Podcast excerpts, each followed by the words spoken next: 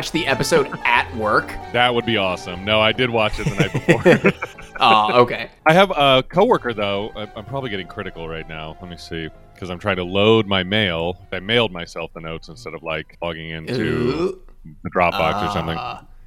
Yeah, um, but I do have a coworker that watches like a half hour of a TV show, whatever he happens to be in the middle of, on his lunch break. He's the guy who like runs the warehouse, so he has his own office Yeah. out there, and um, Nice. you know, and he meet, makes his little yeah, makes lunch and then eats out there, and, and I'm like, I should um, I don't know, we should watch something together. I should join your little lunch TV lunch club. You we watch a lot him. of the same stuff. You should join him and watch the same thing he does at the same time, but don't say anything. All right, well, we have t- a ton of time for bullshit today, but I mean, we probably used up we, any bullshit we had yeah. I mean, this is weird. You know, we don't normally do consecutive episodes on consecutive days, so like, I don't know Yeah. what to talk about here. I know. I, I can't tell you the last time I did two Um. audio shows in two days. You know, it was like a long time ago, two and a half years ago or something, probably. Should we get going? yeah, yeah, I might All as right. well. Welcome to No Hugging, No Learning. It's a show about one thing: watching Curb Your Enthusiasm for the first time. I'm Tim Murphy, And I'm Ted Hollowell. And today we will be talking about, in the correct order, Season 8, Episode 6, The Hero. But before that, what's the deal with stuff from our last episode? A Vow of Silence. How could I forget?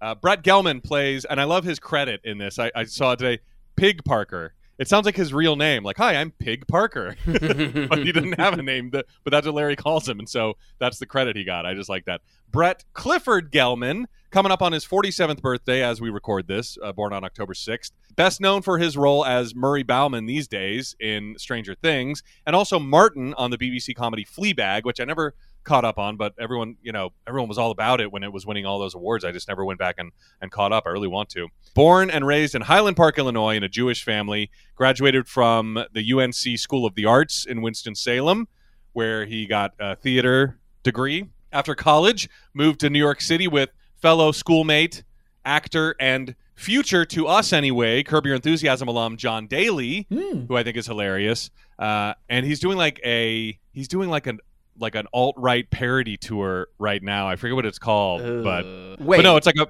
it's a parody of all of Oh, alt right. oh, okay. Yeah. You you kind of kind of confused me there for a second. I thought it was like pa- parodies from an Yeah. alt right perspective. right, right. Yeah, he's parodying the left, so that's great. Um, no, he's uh, I, Well, welcome to PNN because all their news is PP because that that's the level of parody I would expect from an alt right uh, it's the tour. red, white, and blue pilled tour. Oh my god, And- that's the name of it. yeah, and Holy his shit! and his character is Johnny Doily. oh, and I guess he's like a British. Um, so how how how um, fitting for like the Ricky Gervais episode? He's like a British, um, edgy, you know, alt right comedian. Uh, um, he says Americans are not ready for my edgy jokes and pokes. Jesus Christ! But I just saw that he's uh, going to be in Pittsburgh, which is cool. Oh, nice. You should- you should try and go. I know that'd be awesome. I would love to see that. Yeah, you Uh, you scared me for a second. I thought you were, I thought you were about to tell me that uh, Jon Daly uh, became red pilled and and was uh, doing an alt right tour. Now I'm like, no.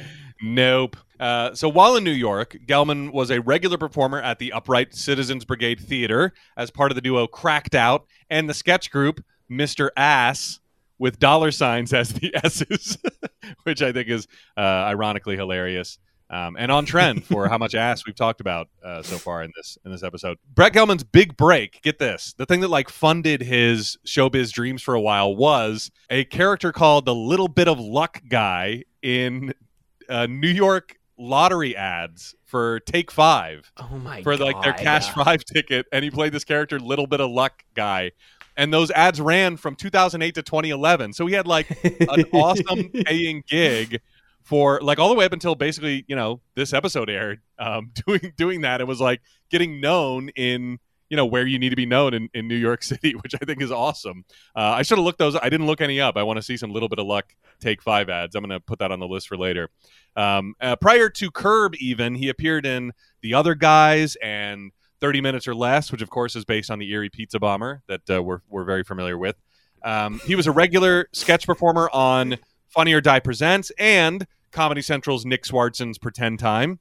You know, every time I bring up that they made a comedy based off the Pizza Bomber case, eh, no one fucking believes me. I know. Yeah, yeah. I'm like, It- of, co- of course. It, it'd be like it'd be like making a comedy out of someone dying in a car crash.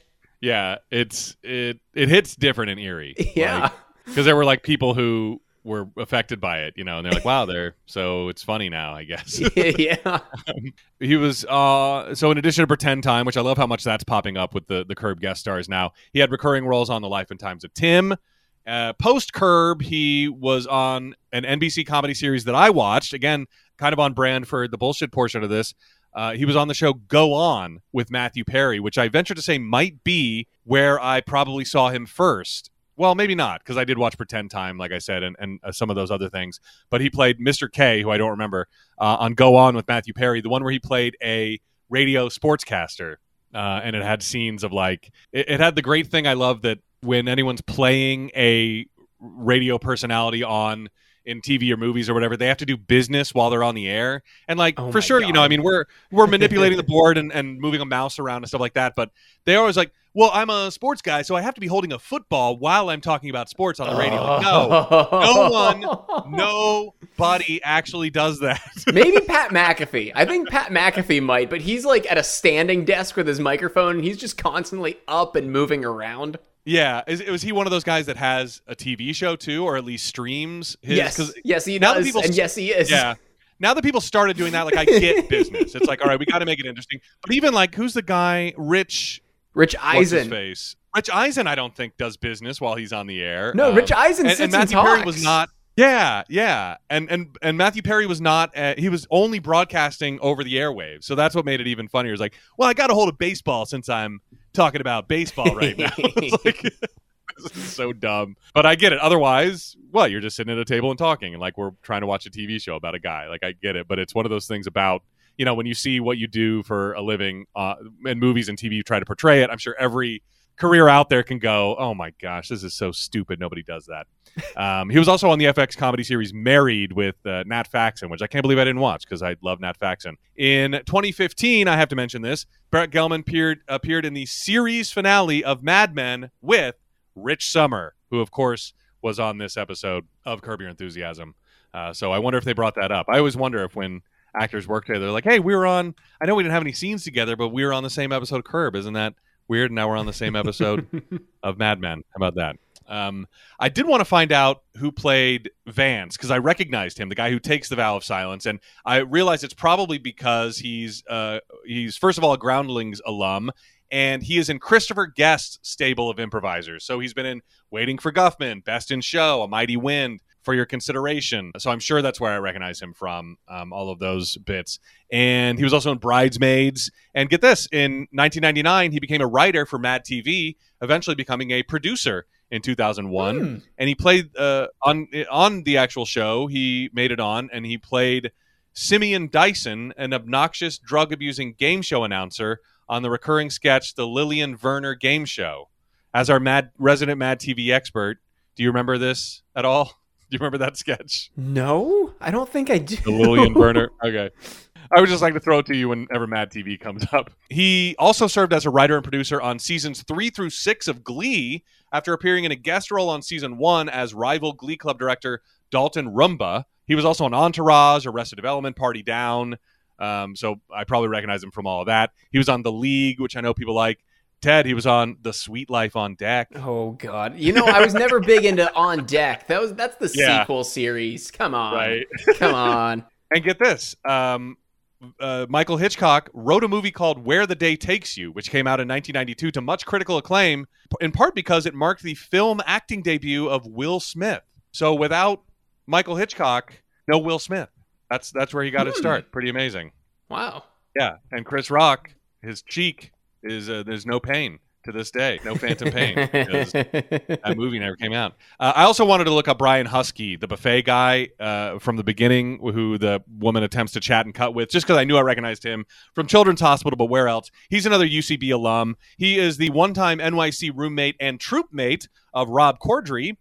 And at UCB, he studied under the Big Four Matt Besser, Matt Walsh, Amy Poehler, and Ian Roberts, the uh, the godfathers and godmother of of Upright Citizens Brigade, and he frequently appeared in comedy sketches on Late Night with Conan O'Brien for many years, and as a panelist on Best Week Ever. He was also on Veep, uh, another period on Comedy Central. He provides the voice of regular sized Rudy on Bob's Burgers. Oh my god! Um, All right. yeah, that was interesting. Um, community, Parks and Rec, Nick Swardson's Pretend Time. There it is again. Mhm. Uh, Workaholics, and even before he was had this little bit in Curb, he was in Superbad, Step Brothers, and Semi Pro. So a very recognizable um, actor. Uh, so I probably recognize him from all of those roles. Uh, so that's all the homework we had. Here's some other trivia and tidbits. Uh, I don't know if you want to count this as this is more in episode continuity, not necessarily the the show breaking its own you know rules about what they say and and then changing the story later on. But when Larry accuses the woman of a chat and cut, Brian Huskey's plate is full, but in the very next scene it is empty. So it went from full Hmm. to empty. And similarly, you know, in between cuts, like uh, that's obviously proof that they use different takes. We've kind of wondered about that. Like, oh, I wonder if you know that they they had a great line and they wanted to get a better reaction or something like that and or maybe Larry laughed and, and they want to keep the beginning of the scene so this is proof that, uh, that that does go on here's another instance when Larry is talking to the vet's wife he's holding his water glass and all of a sudden it turns into a fork while, when it cuts back and forth he's holding a fork uh, it turns into a fork I guess so um, and I noticed this, and I can't believe I didn't write it down and bring it up. I, I wonder if you noticed it too. I thought it was just kind of like, oh, I misheard. Um, but when Susie is talking to Jeff and Larry, but the fact that I saw it in the um, goof section of IMDb, I'm like, all right, I guess I wasn't um, mishearing. But when Susie is speaking to Jeff and Larry outside the vet's office, asking about Pinkberry, she says, "Oh, Sammy can't have his last meal. He loves it so much." And I was like, "Did she say Sammy? That's weird because that's her Oh. daughter." But I was like, I was like, I guess I must have misheard, and she probably just says he can't have his last Yeah. meal. He loves it so much. He- Sam, uh, Sam like- he can't have his last meal. What? uh, Yeah. I- or maybe like, I- I damn, he can't have his last that. meal. Like, I, like, but, but evidently, damn, he can't have his last meal. Maybe, but no. Did she say Sammy? apparently someone else heard Sammy. Yeah. Um, and I was like, well, maybe the dog's real name is Sammy. That'd be kind of funny because their daughter's name's Sammy. But I couldn't find out the name of the dog in this episode. I found out there was a dog named Hunter who played Oscar in five episodes going back to season seven. So just last season when we saw Oscar, I don't remember when it was, but uh, when Oscar popped up then, it was, he was played That by was- a dog named Hunter. Okay. But then again, Oscar isn't in this episode. I'm gonna I'm gonna say that she just misspoke and accidentally said Sammy in the in the middle of an improv, and, and they just didn't go back and correct it. Be- So there you go. I don't know if anyone else noticed that, but but there it is, and that is it. All right. Uh, do we have any other news or anything? Not since yesterday, I don't think. Any other continuity that needs curbed? No, I don't think so. All right. Well, if you have never listened to us before, we are not a research heavy show despite the last 36 minutes. What the Nice. fuck? How did we do that? Yeah, we went off. We talked yesterday. I know, but we've had so many "Oops, No Bullshit" episodes that I have been saving. Like, I really wanted to tell you how how, how in the dumpster my previous station was. I've been like gloating over it, and I had to tell somebody else who's in radio. Like, telling Chris was great, and I was like, oh, I I want more of this. I got to tell everybody I know. um, okay, yeah. If you, uh, if you, uh, uh, what, what, was I saying? Uh, last 36 minutes being almost exclusively research and bullshit. We like to have our questions pop up naturally in the run of the episode and assign them to ourselves the week following as though we are giving ourselves homework. I've never seen these episodes before at all. Tim has never seen these episodes before episodes before in the last 12 years. If we miss anything, if we egregiously skip over anything, please send us an email or send us a tweet. It's at no hugging on Twitter or no hugging, no learning show at gmail.com. You can also follow us and slide into our DMs on Instagram. It's no hugging underscore no learning, where uh, if you follow us over there or on Twitter, you'll see my photoshops I made for our, uh, our, our recent episode and uh, me releasing it late putting myself on Homer Simpson's body. Did you see those? that was hilarious. It was the first thing. I, it was the first thing I thought of. Like, ah, I love these lazy uh, episode release Sundays. It's Tuesday, Ted. Uh oh.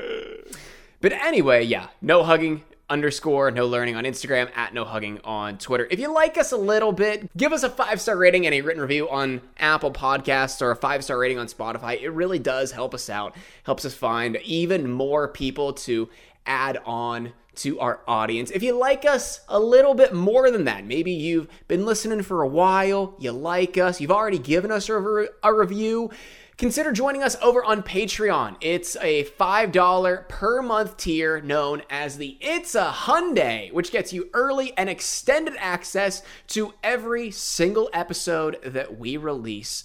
Extended access by sometimes of three minutes to upwards of like 35 minutes, which I think is what uh, what today is going to be like. Today's going to be a little bit longer of uh, of bullshit. Oh yeah. Um, we, we also do movie reviews. We haven't done one in a little bit. Uh, Tim and I have just been a little busy, so we will Yeah. be getting We're back to up to- those. Coming up to spooky season though, Yeah. and I love we love to do our, our spooky movie. And I got a good one. Yeah, I I- got a good suggestion for like awful Rotten Tomato score, great Please, audience score movie. One of my favorites. I, can't wait. I'm for sure not going to be able to do a full month of spooky movies, but Yeah. we might uh, might be able to get might be able to get two, maybe at, at least one. We can do at least one for sure. Uh, Yeah. But we'll uh, we'll we'll get some out there in a little bit. Again, patreon.com slash no hugging, only five bucks a month. You can sign up. Maybe maybe it's your your thing for a month or two. If if that if you're only on for a month, maybe you're only on for two months. Still, thank you. That means that means something to us. It really does. Patreon.com slash no hugging. Also, maybe you want to try podcasting out. You think, oh, these guys suck. I can do a better job than them. Or maybe we've inspired you to join a podcast. Consider joining over at libsyn.com and using promo code HUGGING, where you can uh, do something, I'm sure. Tim, you might know more than I do. Yeah, so I just found out because I realized in the last episode, as we were kind of talking about this great deal, that they didn't send in the initial email what you get out of using the code hugging. We, of course, get a little kickback when you use the code hugging, but I was like, why should they sign up? It's because when you use the promo code hugging, there is a promo to go along with the promo code. You get up to two months free. So maybe you're like, I want to dip my toe, want to dip my toe in the podcast arena um, then you can use the promo code hugging at libsyn. And like i said we've been with libsyn since the beginning. My previous podcast i signed up with libsyn and i and i knew that when i did another one i was going to sign up with libsyn again because it's super affordable. We get all of the uh, storage that we need. It, they distribute your podcast to everywhere that takes podcasts. We are literally everywhere. It's why we're on spotify and itunes and iheart and all that stuff. And so they will help you do that with no problem whatsoever. And so if you know you get up to two months free when you use the promo code hugging they have this if you are doing a remote podcast with somebody that's what we use as well. We use their connect call system which uh, records uh, uh, separate tracks for me and ted or we'll mix them together if uh, if that works for you and uh, and it's awesome so again go to libsyn.com use the promo code hugging get up to two months free when you sign up with our promo code All of that being said, season 8, episode 6, The Hero. Original air date August 14th, 2011. And if you're looking in TV Guide that night, you are going to see Larry plays the hero in the sky and underground, comma, and Jeff's courtship of Ricky Gervais is sabotaged by a nosy waiter. Huh. It's a little long, but I don't know. We we might not have to do anything to it. We'll see when we get to the end, um, because it does kind of ruin the end, but but not Yeah. really, because you don't know what's going on. You know. Yeah. But if you read that and then you saw where the end was taking place, you'd go, "Oh, well, I know what's going to happen now." So we open at LAX, and again, I can't tell you how confused I was Because you watched this episode instead of the last one. yeah, because I watched this right after episode four instead of episode five when it's explained that Larry, in order to get out of doing an hour or so at a benefit for his buddy Tesla, um, is moving to New York for three months with Jeff and Susie, who are also moving to New York. And I got reasons for all of that in, in the last episode, but I didn't know it at this point when I was taking these notes. So um, they're on an airplane. And Larry is even eating his pinkberry, which ties it into the last episode. Uh, when an attractive woman sits down next to Larry, and I like his little nonverbal communications to Jeff and Susie. Like Susie's like, "Eh, okay, and Jeff's like, yeah, all right. Um, and Larry offers her pinkberry, yeah, the pink berry that he is currently eating. one spoon. Yeah, one, one, his- one spoon, multiple digs into the pink berry, so he has been eating all around the cup. Yeah, and she says no, thank you, and then he looks back over at Jeff and Susie, and Susie like rolls her eyes, but I like Jeff's semi sarcastic, like "good one, buddy." like I like uh, I like their nonverbal cues to each other. So in flight, Larry prompts a conversation. He tries again with the attractive woman by sliding her drink back across the uh, armrest where she had like placed it kind of in the uh, in the demilitarized zone between the two, and he's like kind of scoots it over, and she's like, "What? What are you, are you pushing my drink?" He's like, "It's uh, encroachment. You know, it's encroachment. It's a passenger penalty. Passenger penalty." Um, which I thought was funny. Like she thinks it's annoying, but I thought it was funny. um, it, it doesn't get an awful reaction, but then Larry goes in for the kill with his A A material and says, "Oh, you know, shoelaces are getting longer. Have you noticed that?" Woof. Oh boy. It reminds me of, and this wasn't a pickup line, but one of my favorite lines from The Office is, "Gum is getting mintier." Have you noticed? I just love that. um, yeah, so shoelaces are getting longer these days, and that's when she rebuffs his advances and is like, I, "Yeah, I, I just kind of want to read my magazine." He's like, and then he lets a beat, another beat pass, and he goes, "You know, I can do better." I can do better than this. Uh, I'll, I'll be back. He like gets up to like go collect himself. this I thought was a very funny interaction, and I think Larry is right. Unfortunately, I'm not saying it's right. I'm saying it's society that goes up to get use the bathroom in first class. It is occupied, so he goes into coach, and a woman's like, "Excuse me, can I ask where you're going?" He's like, "Oh yeah, I was going to use the bathroom." She's like, "Oh well, this is for coach passengers because I was up in first class and." They told me I couldn't use that one, so this one's ours and that one's. And he's like, "I'm gonna use the bathroom. I don't know." I absolutely love the nerve of this woman. Th- I know. This character is incredible. If, if I was to encounter this person in real life, it would be uh, a, diff- a different story. in the show, just to stand up to Larry, incredible. No notes. totally agree. For a one scene character, she is maybe on the Mount Rushmore Yes. of curb one scene characters. She is so good talking back and forth with Larry. and he's like, and I think he's almost like, you know, I, I, I agree with you, but I, and like, I agree with his situation. You can't go up. You can't upgrade yourself. You can downgrade yourself. Yes. It's like if you were at a baseball game and you had owner's box tickets or you were like in the first row behind the dugout. You can go up to the nosebleeds if you want. Yeah, the nosebleeds the can't come behind home plate. Yeah, if you're in the nosebleeds, you cannot just go into an owner's box. You can down you can go down in class. You cannot go up in class. Like when you buy that first class ticket, you buy everything behind Wow, getting cockpit. get, getting getting real there, Tim. You cannot go down. You're, you cannot go up in class. You can go Yeah. down in class. yeah. If Tim yeah, Tim already Murphy, noted class. classist. exactly. Um, yeah, and uh, but their back and forth is so funny. You just can't even because they they eventually just devolve into oh poor woman and coach. No one, I can't do anything, and she is doing the same thing back to him until they're eventually just going. "Ah!"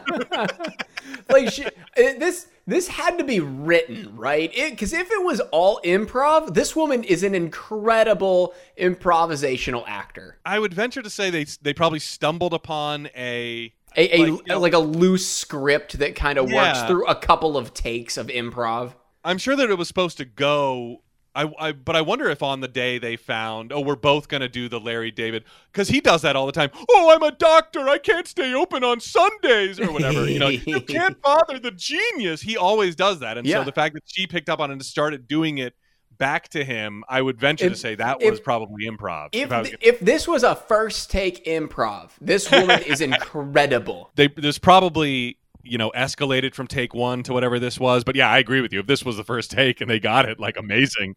Because yeah she's i just yeah we can't say enough good things about how this actress held her own with larry david and, and made an awesome impact. I, I do like when he's like i'm coachy i agree with you. I'm not one of these first class people. I am coachy so i can be back. He's like well you're not acting very coachy you're acting first classy uh, and so I, I just I loved the whole thing. Uh, so while in the bathroom, this drunk passenger starts getting unruly with the stewardess demanding another drink. He's obviously had. What what is he? What is he calling her? Like Is to he saying ma'am or miss? I, is it? Is he? I, I think he's just like holding his cup up Yes. and going, "Miss, Yeah. miss, Yeah. miss, miss." and he's even like you know getting even a little physical with her and and that's when larry comes out of the bathroom trips over his shoelaces and tackles the passenger who folds immediately and is like oh, don't hurt me i'll be good i'll go back to my seat i'm sorry I'll go. I'll go back Yeah. to my seat. I'll sit yeah down. i mean this guy did as much as he could do with the part but after what we just saw this guy was not great i hate to like i hate to be you know i hate to be negative but you know I, I don't know i just didn't buy i didn't buy his wimpy performance. I might have bought his drunk performance. So larry at first is like oh sorry i and then all of a sudden the, the stewardess is like no you you saved me. That you uh, he was he was out of line and, and even like passengers around him start applauding and the whole plane is applauding. Even first class realizes what's going on at some point. So larry takes total credit for being the hero in this situation and I got to point out that we are less than one month away from the 10th anniversary of 9 11. Do you think that's a coincidence? that there's uh, what a plane joke, or like a hero on a plane that, joke. that there's like a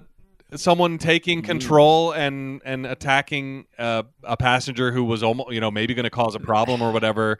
Uh, that Larry, you know, that this that's where the seed of, of this came from. Like, oh, those guys got up and they crashed that plane, and I wonder what would happen if I was tested in that way. We can't obviously put Larry in a Man, hijacking situation, but if it was closer to the 10th anniversary, I would say it was on purpose. I'm almost inclined to just say it was coincidental because, like, oh, it, it was 27 days until the 10th anniversary. I'm like, oh, okay, yeah. And it, it's it's the number 27, so it, Oh. it's the 27 club for for everyone that died on 9/11. and if you take 9 plus 11, you get 18. What's 2 plus 7? It's 9. If you take 9 minus 1, you get 8. You add 10 to 8, you get 18. Where do half of those numbers come? No one fucking knows. Doesn't make any sense. Yeah, I guess you're right. I mean, and, and obviously he was writing this probably the year ahead of it, but but I still wonder if it if it had anything to do with that. There's a chance. There's a chance, you know? I mean, you can do homework next week and say, oh, well, actually, it was on purpose. It was for the 10th anniversary. And then I'm just, you know, Every so often, like find fool. that out, like the two things that we got wrong about Yeah. Officer Krupke. Like, what do you know? Uh, oh, it actually, it actually was Officer Krupke. Fuck you. Yeah. Like, no fucking way. And I forget what the other thing we got wrong about that was. We were like, no way. He he doesn't know what the hell he's talking about. But so when Larry sits back down, you know, accepting all this gratitude, now Donna introduces herself, and Larry ties his laces, his giant, super long laces, as Susie gives him a knowing glance. But no, again, no words are exchanged. But Susie's like, hmm. Uh, so Larry wakes up in New York City. At, that's at one point to me for no reason, but he's there. We know why he's there now. And he meets Jeff for breakfast at City Hall restaurant, not City Hall, the administrative building. It was near there at 131 Duane Street in Tribeca. It closed December 31st, 2015, uh, after opening in 1998. And get this uh, City Hall served lunch to the homeless on Christmas Eve every year they were open. I know. Oh. Isn't that awesome? Wow, Yeah. that's kind of cool. Uh, and Yeah. you know, in addition, they served a lot of the cli- it was because it was close to the real city hall. They served a lot of that uh, clientele, and uh, Jeff and Larry are there, and only they know that he is an unintentional hero. But Donna is very impressed as he uh, reiterates to Jeff, and Jeff sees Ricky Gervais in the restaurant, and he is doing a play in town, and Jeff's like, "Man, I would really love to sign him." I love how Jeff always talks about wanting to sign people, but we never actually know of any clients of his besides Larry. Yeah, we, we don't. Okay, is Larry his client? yeah, I think it's his manager. Do we know that? I'm going to say Okay. yes. Yeah. Okay. I mean, we don't see Larry Yeah, interact with anybody else. yeah, exactly. so I, I guess. I guess so. it just comes up a lot. That he's like, "Oh man, I would love to sign that guy." I, it, it is always just an excuse to have a guest star on but he's doing a play in town called Mis- Mr. Symington or something like that. That's it. And- Yeah, S- yeah. Symington. And Larry's like, well, you know, send him a bottle of wine, you know, break the ice. And it's at that point that a waiter like materializes out of nowhere and is like, you'd like to send a bottle of wine to Mr. Gervais? And they're like, uh, yeah. Just Um, out of nowhere. yeah. Out of nowhere, he shows up. Larry what- mentions waiters, they pop up out of nowhere and they eavesdrop. They probably know everybody's personal details uh, because of, of the way they're able to move in and out of situations like that. And then as the waiter passes back by, he tells him that Ricky ordered a $300 bottle of wine and he's enjoying it with Chris Parnell. Who's not really Chris Parnell? We'll find out later. But uh, I did recognize the uh, SNL alum uh, sitting at the table with Ricky Gervais. So three hundred dollar bottle, and Larry's like, "Can you believe this guy?" And Jeff's like, "Would you just play it cool so that you know maybe I can sign him? I just don't make a big deal out of it." But they're also starving while their food is dying in the window, which is a term I know because I watch a lot of Hell's Kitchen and and other Gordon Ramsay shows. so their food's just sitting there waiting to be picked up by the waiter. And while the waiter is schmoozing with Ricky Gervais, and so Larry's like, "I'll go get it," and Jeff's like, "If you do that, you're a hero." So Larry's going to be a hero twice over because he goes up and brings the food back, which Jeff cracks up at. Jeff's dying. I at love when you can Jeff convince is dying as I'm, Larry I'm- gets back to the so table. I, I'll fold into peer pressure, no problem. If someone's like, "Yeah, do that. That'd be funny." Like, oh, okay, anything for a laugh, and like, or even if they don't tell me it'd be funny, it's like, yeah, it'd be totally normal. That's what that's the way Jeff sells it. When he comes back, he's cracking up because it's so audacious, and which I thought was was a hilarious way to sell it to him. It's like. If you do that, you're a hero. And then he comes back and he's laughing at him. You know, uh, then the waiter comes by. He's like, "Where'd you get that food?" He's like, "Oh, uh, I went up and got it from the window." He's like, "Oh, usually that's the, I'm the waiter." And the waiter is like, and this was such a great turn of phrase by Larry. He's like, and yet we were the ones waiting. So we, so I became the waiter. Yeah. It's like, oh my gosh, that's amazing. yeah. Uh, I'm surprised the waiter didn't just like shrivel into one of those little weeds, like from The Little Mermaid at that point. Like, oh, what a world. Like, that was devastating. like, well, we were the ones waiting. So I became the waiter. What a blow. Uh, so over at Koi, which is in the Bryant Park Hotel at 40 West 40th Street in Midtown, where it's been serving up sushi since 2005. That's not their slogan, but I think it's good. Serving up sushi since 2005. It's classy. They also have a restaurant in LA, so Larry could go there anytime, and one in Vegas. I think I've heard the people. I Hmm. think I've heard like David Spade and Dana Carvey talk about this on Fly on the Wall. I think they, you know, it's one of the places they go. Oh yeah, we were at Koi. We, it was you and me and Bill Hader, and then uh, you know, I can't think of another. Uh, Eddie Murphy showed up, and we all, and then Lauren showed up, and I, I feel like Koi pops up on that podcast every now and then. I feel like it might be a, a, a David Spade haunt. Larry's on a date with Donna, and she compares his heroism to Sully Sullenberger landing a plane in the Hudson, oh my god. Fuck all the way off. which again Larry indulges. He's like, not not not in a reverence way, not in the way of like, how dare you, but just in a god damn it way. yeah. And Larry even he's like, huh. I, I never made the Sully connection, but I guess you're right. Um, and she is so impressed. She wants to tell the world. And Larry's got a great line here for being on a date. He's like, you know, you know, and, and that's enough for me. Oh my gosh, Larry has game when he wants it. Damn. Where where was this game the last I don't know, seven and a half seasons? Yeah, exactly. Every so often, um, he kind of had game when he was, you know, when he landed Lucy Lawless. That was another point. And when even he pointed out, he was like, I don't That's know where it true. came from. He was like, That's true. uh, you know, he's like, I was so cool. I don't know what happened. Uh, but that's another great line uh, that she, you know, completely hook, line, and sinker. And he's like, I always wondered what would happen if I was tested like that. And we learned the only other time Larry was tested. And by the way, he wasn't even really tested this time. So the only time Larry was tested was after the World Series game, and he rode a very crowded subway uh, train. And that was as much as Larry has been tested in his life. Uh, that he didn't freak out or something. I don't know what he was supposed to do on a, on a crowded subway train, but the fact that he held it together on a crowded subway train after a World Series game, that's that's the only time he's been tested. And so the date's going very well. Meanwhile, Larry makes the uh, after that he makes the two and a half mile trek to the East Village from Midtown to Ven Venieros. I'm going to say it is called. It is a Yeah, I'm not e- not sure. I, I had trouble like making out what yeah, it said too. V E N I E R O apostrophe S. Venieros. Patisseria and Cafe at 342 East 11th Street. It opened in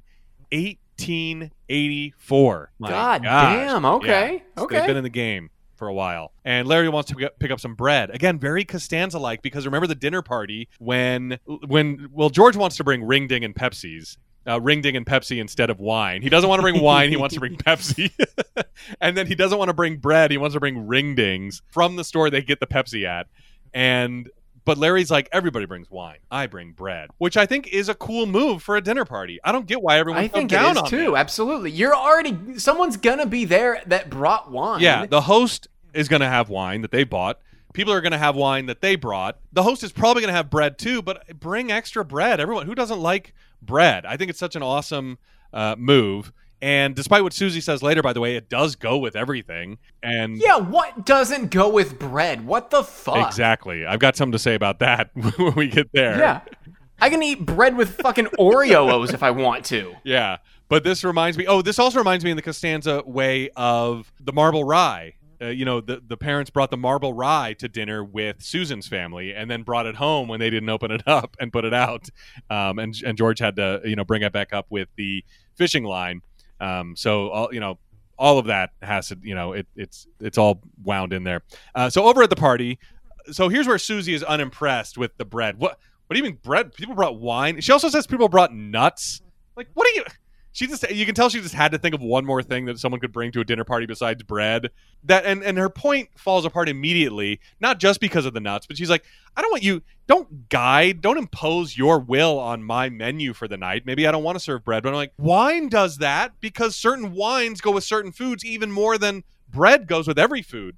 You don't want Yeah, red wine. I would- I would be more, like- so me bringing yeah Granted, I don't really drink wine. I, I say I don't really drink wine. Like I drink it a little bit. No, I just I just don't drink wine. But I know that you know red wine goes with uh, what like uh, red meat. I know white wine goes more uh, with like a chicken or a fish or something. Uh, I, I I think anyway. Yeah, but I try to if you don't know what the person is wine. serving, I try to match the is color of the wine to yeah. the color of the food. That's kind of the, the rule of go. thumb in case you don't know. Yeah. but I agree. So if you brought red wine, she's like, oh, well, we're having fish tonight. So thanks for imposing your wine choice on my. No one's going to drink this. It's going to taste horrible together. Yeah. But bread goes But with bread anything. goes with everything. yeah. Uh, by the way, here's why I wrote down NYC place question mark. Why do Jeff and Susie have an NY- have a place in New York Yeah. City? I guess they just have a place in LA and a place in New York, and they're here for no reason. what an idiot. Then Ricky Gervais shows up. He's been invited to the dinner party, and the gift that he has brought is the Extras DVD, his HBO show Oh Extras on DVD, which yeah, that'll be great as a as a second course, I Ricky. know. Um, and and Susie, I think to get Larry's goat a little bit, kind of is like, oh, this is the funniest show in the history of television. And Larry, creator, co-creator of Seinfeld, is like, eh, it's funny. I mean, I you know, I don't know about in the history of You know what would be a good plus up on this? yeah. Is if like in, in addition to like Susie saying this is the funniest show in history of television, Larry says something like, "Well, you know, Seinfeld was on network TV, so at least people saw it, knowing that obviously this show's also on HBO." Oh yeah, that would have been that would have been hilarious. Because I mean, the, the Simpsons does that shit all the time for Fox. I love their Fox dig. like in so the in the uh, in the early days, I don't think they've done that in a long time though. Yeah, I, I honestly, I know in the early days of this podcast, I used to w- still watch every episode, but now I'm easily like two or three seasons behind at least. Yeah, I would hope they're still making fun of Fox because Fox has, you know, even kind of morphed over the years. But who knows? That all that being said, Extras is one of the funniest shows ever on TV. I'll say, I really, I still quote it to this day, and it was absolutely hilarious, um, especially as a follow up to something as huge as The Office. But it, it's not one of the funniest shows. Well, I guess you could say it's not the funniest show in the history of TV, as Susie says. It is one of the funniest TV shows in the history of TV, but that list is thousands long. You know, Yeah. I probably Yeah. name a thousand funny shows that I like. But uh, uh, Ricky, he starts off giving Larry. He's like, "Oh, well, look, Seinfeld, of course, is is great. I mean, but then he gets to dig in where he's like, I love broad comedy, uh, not not niche, intelligent comedy like mine is, of course, uh, implying that." And and he also says he's like, I, I like that it has a laugh track to remind you when to laugh. We didn't do oh that. Oh my god. That's a good fucking line. Yeah, that was hilarious. um, and so as Susie walks off, Larry calls out Ricky's wearing this like white scarf over a black t-shirt, and he's like, he's like, well, you know, I have to keep my throat warm because I, you know, I'm on stage and I have to project. Meanwhile, the the scarf is tied so loosely it doesn't even go above his t-shirt collar. Like it's not No. touching his throat at all. Just the back of it, you know, that's on the back of his neck. It's not keeping his throat warm, it's keeping the back of his neck warm. yeah. Um, and Larry's like, well, it just looks a little affected. And Ricky is like, you know, I thought about that, but you know, one person thinking it's affected, a thousand people entertained. Ooh, you know, kind of got to measure. I like the way they play off of each other backhand with backhanded insults and stuff like that. And and Ricky is a talented improviser. I mean, you have to give the guy credit for like inventing the form that like every sitcom aped from the time The Office premiered to this day. Like you can't make a sitcom without having you know uh, uh one shots and what do they call them Like cutaways? Not cutaways, but those? like. yeah the i forget oh talking heads that's what they call him on on uh, yeah you can't i mean that i mean he invented the workplace comedy in the way that yeah, it is like right the, now the, the talking Like- head one shots and also like the the multicam. Oh, we're gonna cut to to this person and we're gonna zoom in on their face really quick. Oh, we're gonna cut to this person and zoom Yeah. out. Like all that shit the is exactly the same. style Yeah. the documentary style workplace comedy is the blueprint now and he I, I mean i don't know if you want to say came up with it but i mean he popularized it at least like i can't think of anything before the office that that did that um, i mean you may be able to point to something like christopher guest who was doing it in the movies um, where a document a fake documentary is being made but i mean it's you know eh, no one started aping it after all of that it was like everything was a copy of the office Mhm. from the Office UK to the Office US to Parks and Rec, you know, to the that I think that American Auto Show was even like that recently. Superstore was like that, right? Didn't they have little um talking heads? Uh, they didn't have talking No. heads. But it was it was at least a similar form anyway. It was like everything every comedy takes place in a workplace now. I mean, Modern Family you could say is almost the same kind of thing where it's like, all right, it's not a workplace comedy, it's a family comedy, but we're still going to have talking heads. You know, and we're going to film it like documentary style, where this is their lives. You know, and it's going to seem less scripted and stuff. So yeah, that was that was all pretty much Ricky Gervais, and so the fact that he was on Curb made total sense uh, at the time. And I, and I like the way they play off each other. So the the play is a drama, by the way, which Ricky is in, and it's you know a, a very heavy drama about World War One. He, he says that Larry should come to the play tomorrow. Jeff and Susie are going to be there. Larry tries to duck the invite because he says, "Oh, you know, Donna can't make it." So, and he's like, "Well, that's okay. You can come by yourself. You can't talk to her for three and a half hours anyway, right?" And he's like, "That's how long the play is." Three and a half hours. yeah. Oh, he and then Larry even brings up. He's like, "I'll leave uh, the tickets at will call for you." And Larry brings up the wine. He's like, "Did you enjoy that wine?" And Larry's like, "Oh," I mean, Ricky's like, "Oh yes, thank you so much. It was delicious." He's like, "Don't you think three hundred dollars was a little?" And Ricky's like, uh, "You know, I didn't even look at the price. Um, you know, I feel like." And and Larry's like, "You feel like if you take a survey of people," and Ricky's like, "Why would you do that?"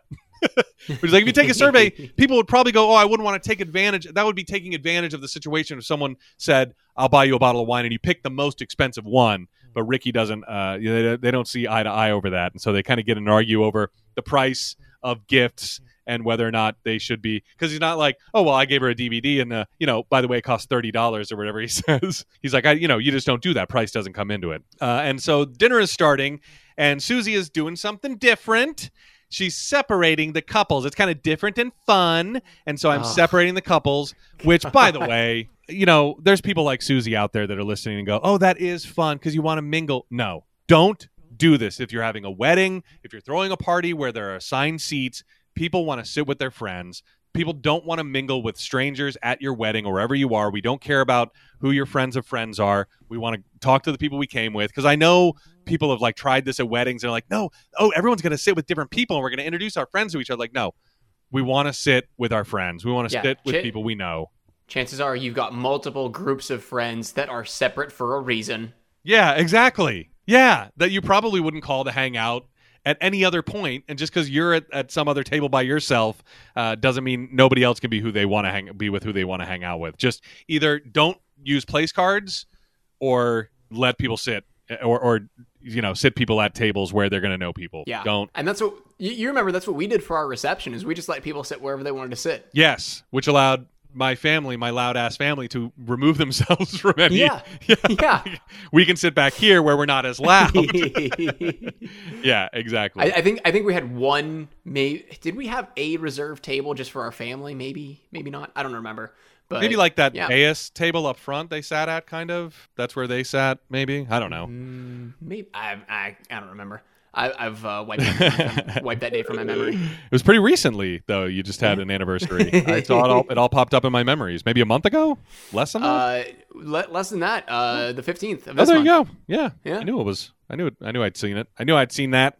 Yeah. So uh, Larry is not sitting next to Donna. Donna is sitting next to Ricky. And by the way, Jeff and Susie are sitting together. But Larry has to go to sit next to Hank, aka Chris Parnell. And Hank is the husband of the British actress who also is down at the end of the table with Ricky. And Hank thought Larry. This is a weird. I don't know what this. Hank thought Larry was Spanish, and he's glad he is not Spanish because he's not a fan of The Spanish, Spanish. the Spanish people, yeah, because he was picked on by Spanish-speaking children, I guess, as a kid. He doesn't know where what they were the from. Fuck? He just knows What is going Yeah, on he's- here? Like, he's racist against yes, Hispanic yes. people. absolutely. Is, but was like, his was his convo opener? and also, in what world does Larry David look like a Spaniard? yeah, excellent point. He's the whitest man on the planet. Um, everything about him, there's nothing swarthy or ethnic about him at all. No, no, there is not. Uh, yeah, so I thought that was weird. At the other end of the table, while Larry is listening to this racist guy, the other end of the table is just whooping it up, making uh, like having a good time, but also making fun of Larry's hard crust bread. Uh, and Larry, I agree with Larry again. It's supposed to be crusty.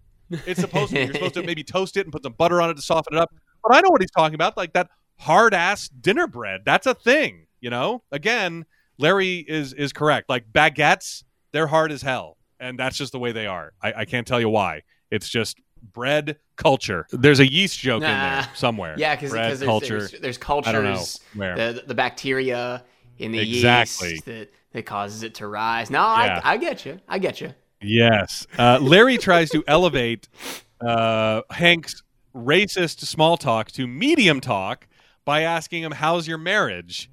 And at first, Hank is put off. He's like, What kind of question is, is that? And Larry's like, I'm trying to elevate to medium talk. And he's like, Well, it, it's, it's fine. And then Larry's next question is, How often do you have sex? he's he's so put off by the totally normal question of, "Oh, how's your how's your marriage?" He wants to go back to having a racist rant against Spanish people. I know. Here are some other races I hate. Hank tells Larry that they have sex almost never, and Larry at this point has had enough. He hears more, you know, hooting and hollering from the other end of the table, and he gets up and he he storms over there and he accuses Jeff and Susie of fixing the whole thing. He- He's like, "You got this cool table down here," and Jeff's like, "Cool table? What are you in high school?" But I I, think I- does he even give him the credit of saying high school? I think he says, "Are you in third grade?" Are you in third grade? yeah. Um, but I think he's got Jeff and Susie dead to rights because he also he's like, Yes. oh, you two get to sit together. And she's like, it's my it's my party. He's like, no, no, you put everyone cool down here, and you put everyone you don't like down at the other end of the table. And case in point, uh, Exhibit A is Larry is as far from Susie as you could get. Yeah, yeah. G- given this, and I mean, obviously, what happens later on in the episode, I think this may be the most insufferable Susie episode.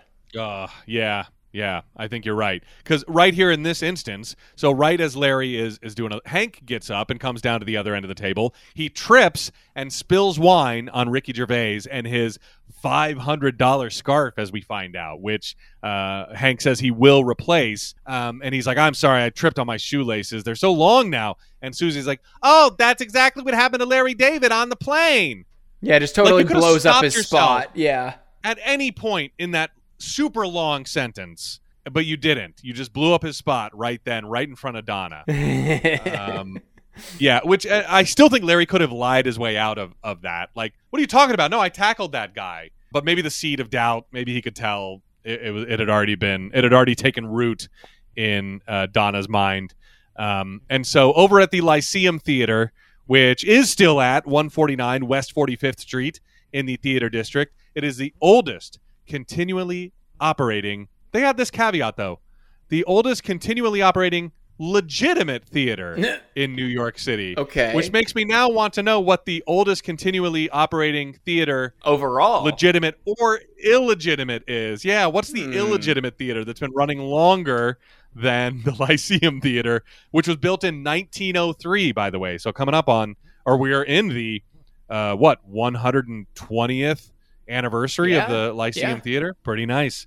Uh, pretty nice run there. The last thing it showed, so it's not showing anything right now. Grey House was the last thing that was showing there. A horror play with Tatiana Maslany and Paul, the hilarious Paul Sparks from Boardwalk Hmm. Empire. He played Mickey Doyle in that show, and I loved every second. He was, he was my favorite character, and um, I'm guessing that because this was like a horror play or whatever, he was not funny in it, maybe, but who knows? Uh, Grey House flopped, and it only ran. It was supposed to run from May of this year until September, and it closed in June. So it ran for a month and then closed. Uh, but by the way, the Lyceum Theater was also where? Oh, hello! Oh my was, uh, God. on Okay. Broadway. Yeah, I know. Which I finally caught on Netflix and was absolutely hilarious. I mean, those guys are just drop dead funny. And over at the Lyceum Theater, there, that is where Larry tells Jeff and Susie that Donna is just so cold to him since, you know, she found out what really happened. Larry blames Susie, of course, and the ticket has been left at the front desk for Larry, and that'll be $200. Ugh. It's not a comp ticket. He, he actually left a reserve ticket for Larry that he has to pay Oh for. Oh my god. I know. I would have walked out. Like, I would- have walked out. Oh, me too. Million like, if percent. you're like I would Never. not have gone and seen this show, but you're telling me, "Oh, I'll leave a ticket for you." That means I'm going to leave a free ticket for you. I'm going to cover your ticket. I'm the star of the show. I'm going to leave you a comped ticket. the free tickets that I get for every show, you get one of them. Uh, but no, that's uh, that's not what the case is. And I think he he could have even stuck it to Ricky later with like, um, oh, you know, yeah, they tried to charge me two hundred dollars for it. I guess they don't think you're, you know, the star. I guess they don't, even though you're the star, they probably don't know who you are or something like that, or or um, or they made a mistake, or you know, and and make Ricky say that like, oh no, the ticket wasn't free. Like he probably wouldn't have minded that, but I think you could have had the high ground there. And as but Larry does pay and go in, and Susie wants the aisle seat, so Larry has to sit next to Jeff in between Susie and Jeff. Yeah, even though and La- Larry makes the point he's like, "No, my my ticket, the one that I'm holding is the one with the aisle seat." Exactly. Yeah. It's like, no, we have to sit. And she's like, no, they're the house seats. We can sit wherever we want in whatever order. It doesn't matter. And he's like, I purposefully took the seat that was for me. Um, and he's like, and I love the point that he brings up too. Oh, last night, oh, we split up the couples. Oh, uh, but we have to sit together. Oh, but tonight we want to split up. Yeah, I love that, that he brought up that sort of double standard there. And Larry and Susie continue to fight as the play starts. The lights dim and the play starts. And even Jeff is like, I loved his shut the fuck up. like his Yeah, just the, Just the whisper whisper. fighting. Oh my god, just the the just the the, the, the yelling back and forth like, "No, you fucking shut the fuck up, shut the fuck up." That was so good, and a, just an incredible shot of Ricky looking off the stage and kind of scanning the crowd. And obviously, he can't make out specific faces because of the lights, but he can hear the yeah, whisper and, and it's totally distracting him as the play starts. He's like missing lines and cues and, and stuff like that, and, and kind of fumbling over, and obviously not in the performance. And then you can hear the whisper fighting going on. And I agree, that was a beautiful shot of of his point of view, like looking in and just seeing shadows and, and spotlights in his face and stuff. Um, and so backstage, Ricky's upset. this was a funny line from him. He's like, "Oh my gosh, that was the worst I'd ever been. It was easily a nine out of 10. like I I can see myself stealing that later on a million percent. Like I'll, I'll He's like, "Yeah, well normally I'm 10 out of 10, but that was the worst ever, so it was 9 out of 10." um, Larry says that he enjoyed Oklahoma better than Mr. Symington, which which Ricky calls bubblegum and, you know, whatever he says, slop for the masses or something like that. But Larry is like, "Oh, what a he, he recites in like a slam poetry way. Oh, what a beautiful Yeah. morning." Oh, what a beautiful day! Uh, is is Mr. Symington a real play? I don't think so. Okay, I didn't even. Yeah, I, I was just going to bring up because like R- Ricky's obviously touting this as high art, concept Yeah, yeah. drama. Just the opening line, so fucking bad. Because uh, Anna, we, we learn her name, Anna uh, walks in. She's the character who plays, I don't know if it's Mr. Symington's wife or or, uh, Or his maid or, or his something, maid or something. But have you heard the news? Yes, I've heard. It's not every day that Archduke Franz Ferdinand is assassinated. like, what the fuck? Oh my god. I know. So bad. So, that was so, hilarious. so it's like that that awful exposition as dialogue. you know, of course I've heard it's in the paper. it's not every day. War is to be had. Yeah, it's just hilarious. Um, so it's obviously garbage. Larry talks to him about. it. He's like, "Wow, must get you know kind of exhausting. It's pretty amazing. You have to do all that fake crying." And Ricky says they're real tears. He's like, "Well, if you feel it, it's real. He's really crying." Uh, but Larry doubts that he has any that they're actually real tears, and even brings up at this point the ticket cost. He's like, "Wow!" It was like the, they charged me two hundred dollars, and I like Ricky's response. Oh, you thought it'd be more for like such an amazing play. Honestly, for those seats, those seats at a Broadway show are like a thousand. Th- those seats, those probably say. should have been So- more. Yes. yeah, like those probably should. So maybe Larry did get like the actor's discount. Like even the theater is like, no, we don't give out free tickets. Your people's tickets are two hundred dollars. Like that is the deal. Um, because if you're sitting in that area of a Broadway show, uh, yeah, you you've got money. Larry is like, I gave you a gift of a wine bottle. I didn't make you pay for that. And he's like, oh, I gave you the gift of art for your two hundred dollars. he's like, it's amazing. Every time I give you a gift, it costs me money. Or something like that, whatever he says. They run into the actress who's acting alongside Ricky Gervais and Hank's wife, and she yells at Larry for talking about her marriage during the dinner party and says, By the way, I fuck my husband four or five times a week. So why don't you shove that up your ass or something like that? She says. And I always like Larry's response when he gets it told off in that way. It, he doesn't say it here. I wish he would have said the huh. Because I think I said last time, I hope they make that a catchphrase when he gets told off, like, huh. you know? but he, he had a perfect chance to do it here, but he doesn't do it. Uh, so back over at the City Hall restaurant, Jeff is, as he feels, so close to signing Ricky Gervais. Uh, luckily, he has no clue that it was them three making the commotion during the play. But as Jeff is saying that, boom, the waiter materializes. The same one before, even though they're in a different section.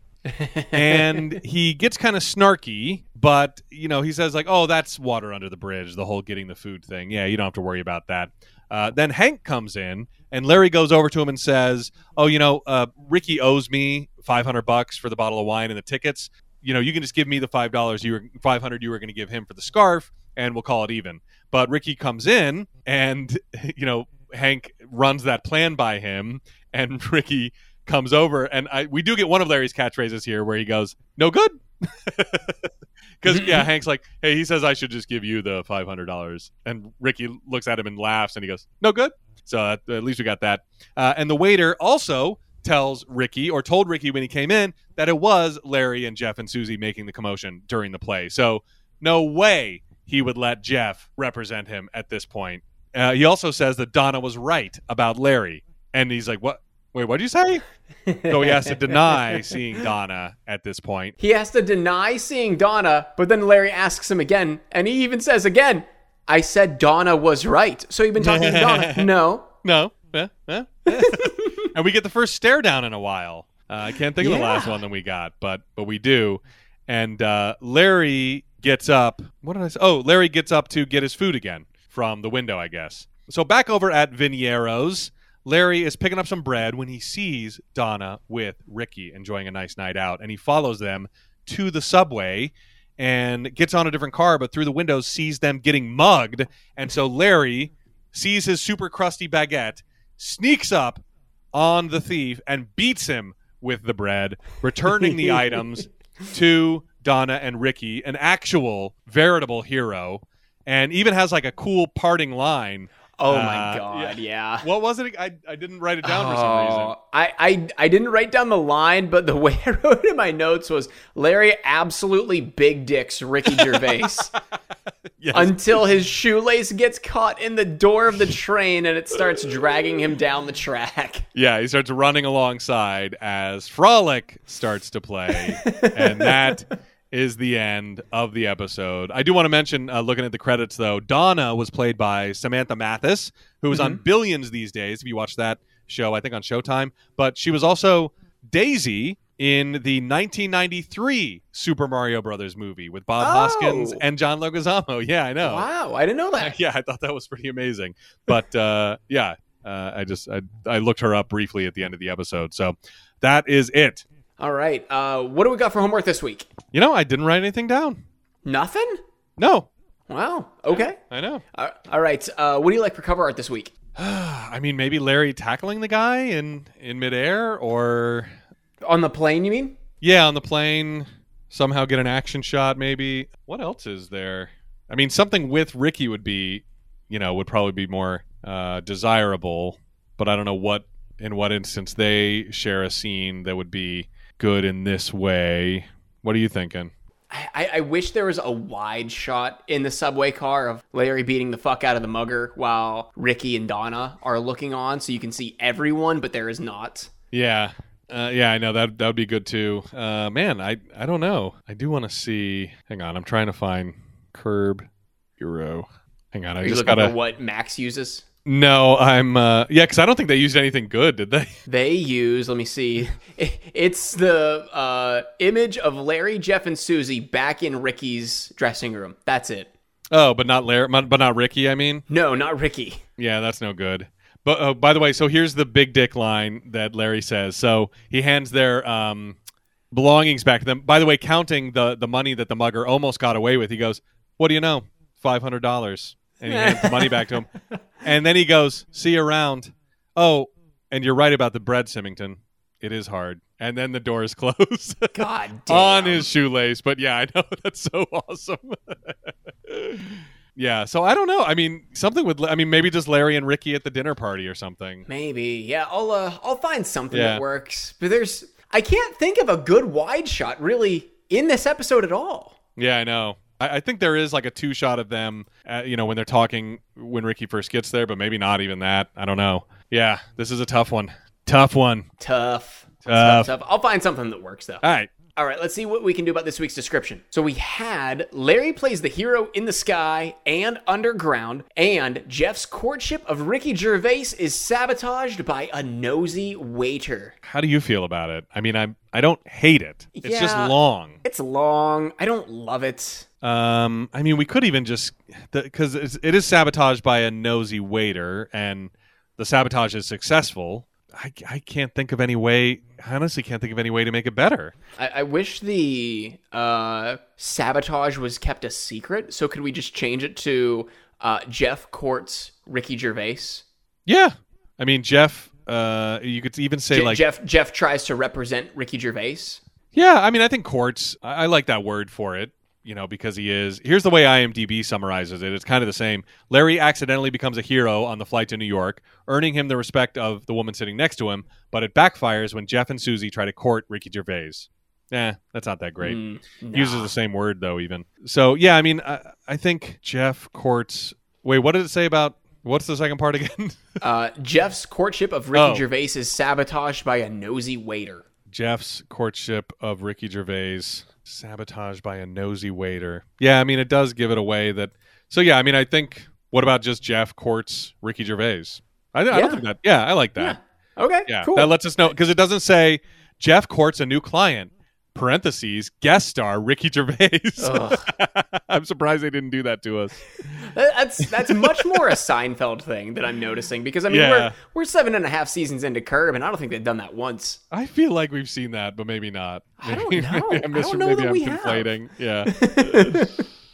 Um, okay, uh, Tim, did you like this episode? eh. Uh, if I could, st- if I could take one of Larry's occasional catchphrases, eh, eh. It was very below average to me. Yeah. Uh, below the average set by um, whatever. Oh, the smiley face. Yeah. I I enjoyed it enough the first time. The second time I watched it, which I did because I watched this a week ago um, to refresh myself, I, I fell asleep by the end. Mm, Like when I woke up, the next episode was playing. Uh, and I don't want to watch the episodes out of order again, so I stopped Yeah. it right then. but, um, but but yeah, I think that says a lot. The fact that I was like, I, I this isn't funny enough or interesting enough the second time for me to stay awake. So very below average. What about you? Um, I'm I'm uh really in the same range too. I, I gave it a star low because I I, I did Ah. like it. I did feel like it was fun, even though I fucking hate Ricky Gervais. I, I, I, I just don't I don't You've like just him. always disliked him. Yeah, I just have always disliked Ricky Gervais. And anytime anyone says, "Well, oh, he was good in the original Office," I've never seen the original Office. I don't care. I'm not going to watch the original Office. I've only seen a season and a half of the the U.S. Office. Uh, but any, anyway, I just do not like Ricky Gervais. Um, but I still gave this episode a star low. It's going to be low in the star lows, so there's no way it makes it into my top three. But Star Lolo. it is star, star low. It'll make a, an honorable mention, I'm sure. Yeah. Uh, and I was solidly a Ricky Gervais fan, I'm sure at this point. And I mean, I've, I've soured on him a little bit only because he's gone in that like Bill Maher. I'm still liberal, but hey, I'm just asking questions about trans people, and they just happen to be. And and Dave Chappelle, like that way that's like, hey, I'm not transphobic, but I'm just saying they shouldn't exist. Like, oh Yeah. man, come on, like. Eh, I'm not look. I'm not saying they shouldn't exist. I'm just saying that people should actively hunt them down for sport. Yeah, Like, whoa, whoa, whoa, whoa. Like I, I'm just saying they should be. I'm just saying they should be mocked openly and you know driven to you know self harm and stuff like that. Like that should be and and that really because I thought he was he probably is smart. Like just like Dave Chappelle and and Bill Maher. Like I, they're probably smart guy and Russell Brand. Which, by the way, like extra controversy noted there. Besides his recent alt right leanings, um, but like they probably are smart dudes you know? Like you can't go oh they're dumb except for when you look at like what they believe and say you know? It's like but they but but it's like i know he's intelligent because of what he you know because of the way that of the media of his that i have consumed but i'm like just lately you know i'm like you know you can be a fan of somebody you know you can watch and like forgetting sarah marshall and go but you know what? I'm not a russell brand fan you know? He's fine in this movie. He plays this part well or whatever you want to say you know? And so i like extras. I like the original office.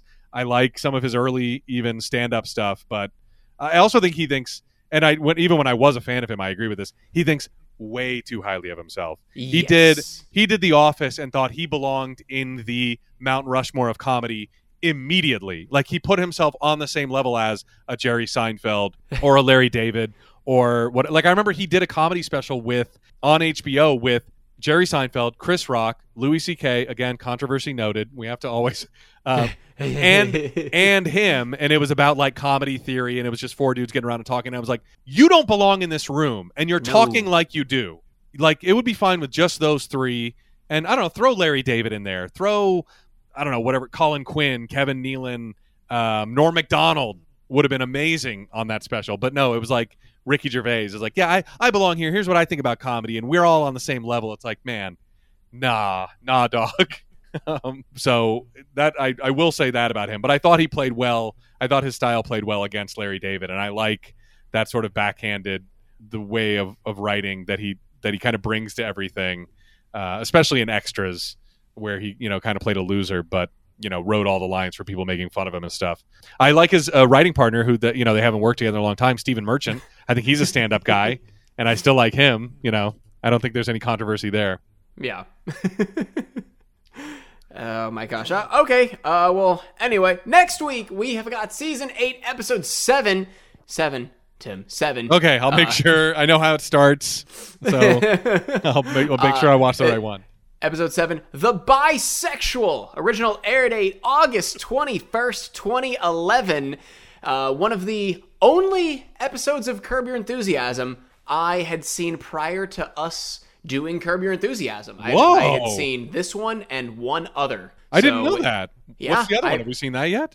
Um, I don't believe I have. It's it's a it's a newer episode, but it's uh it's this one, it's the bisexual and one other. I'll know it whenever we get to it. Why did you see this?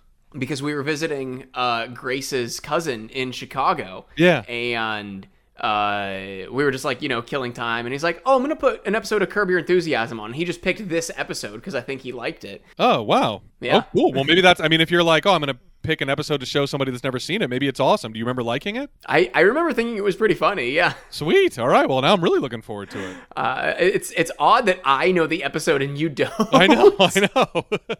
Um, but if you're looking at TV Guide that night, you are going to see Larry competes with Rosie O'Donnell for the same woman, explores the nuances of Japanese bows, and refuses lunch with an LA acquaintance. oh, it sounds like a good tease. I think they might have gotten a new tease writer this season. They may have. Uh, it's they may know, have. the two episodes ago wasn't great. I think we made that a lot better, but I think they've they've at least you know hired another part timer to do it that sometimes picks up the slack for the other guy. Yeah. Um, yeah. P- p- picks up the slack for the guy that's been there for eight years. yeah. and um and I like Rosie O'Donnell on Curb, so I'm excited for a Rosie episode. Uh, sounds hilarious, and um, is that it? yeah, I think that is it. All right, for no hugging, no learning. I'm Tim Murphy. I'm Ted Hollowell. Be good.